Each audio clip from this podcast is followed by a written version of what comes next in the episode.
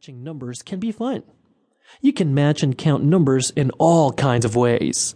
But the easiest way to match and count numbers was to use dominoes. To match numbers, put the ones next to each other like this. Karen counted with her index finger to see what the numbers added to. The number was 8.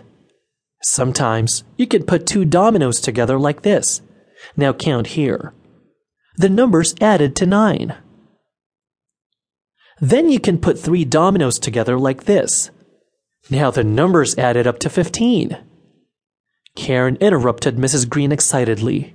Mom, Mom, that's what Kevin, David, and Jonathan were playing last night.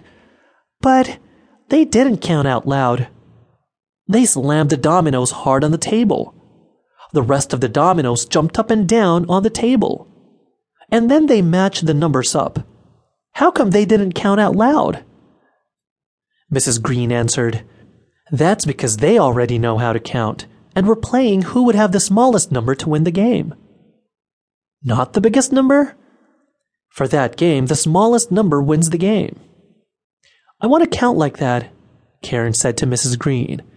Mrs. Green replied, You're learning to do that as we read. A delightful, shining smile stretched across Karen's face at Mrs. Green's encouragement. Then she kissed Karen on the left cheek. Mrs. Green continued to read with her right cheek and next to Karen's left cheek. Now put four dominoes together and